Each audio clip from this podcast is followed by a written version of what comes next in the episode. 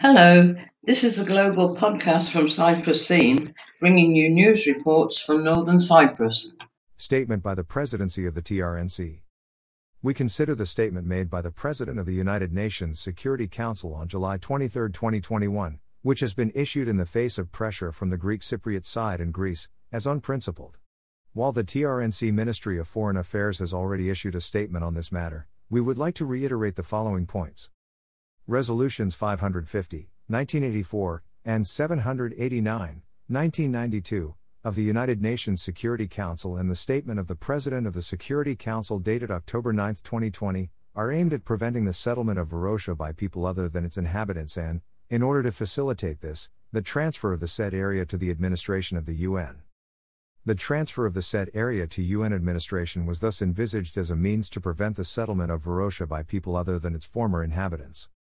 The Turkish Cypriot side is in fact fulfilling the aims stipulated in the relevant UN Security Council resolutions by opening the door to facilitate the return of the inhabitants of Varosha through the internationally sanctioned Immovable Property Commission.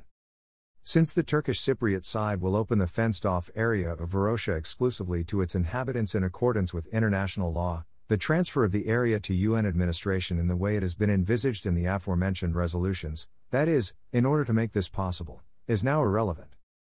The statement made by the President of the Security Council on July 23, 2021, under pressure from the Greek Cypriot side, thus overlooks the purpose of the relevant resolutions, instead highlighting the transfer of Varosha to UN administration, thereby obstructing the prompt realization of the main objective.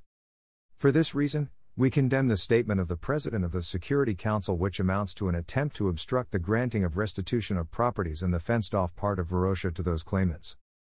On the other hand, while the UN Secretary General acknowledged at the last Geneva meeting that there is no common ground to start formal negotiations between the two sides, and while UN senior official Jane Hall Lute is involved in efforts to find such common ground, we see a serious inconsistency in the statement of the President of the Security Council, where it is stated that the Security Council reaffirms its commitment to an enduring, comprehensive, and just settlement in accordance with the wishes of so called Cypriot people, based on a bicommunal, bizonal federation with political equality as set out in relevant Security Council resolutions.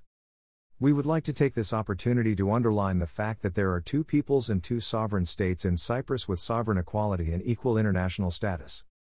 President Ersin Tatar will continue to pursue his efforts aimed at reaching a sustainable, win win settlement in Cyprus on the basis of the sovereign equality and equal international status of the Turkish Cypriot side based on the proposal he submitted at the 5 plus UN informal meeting held in Geneva.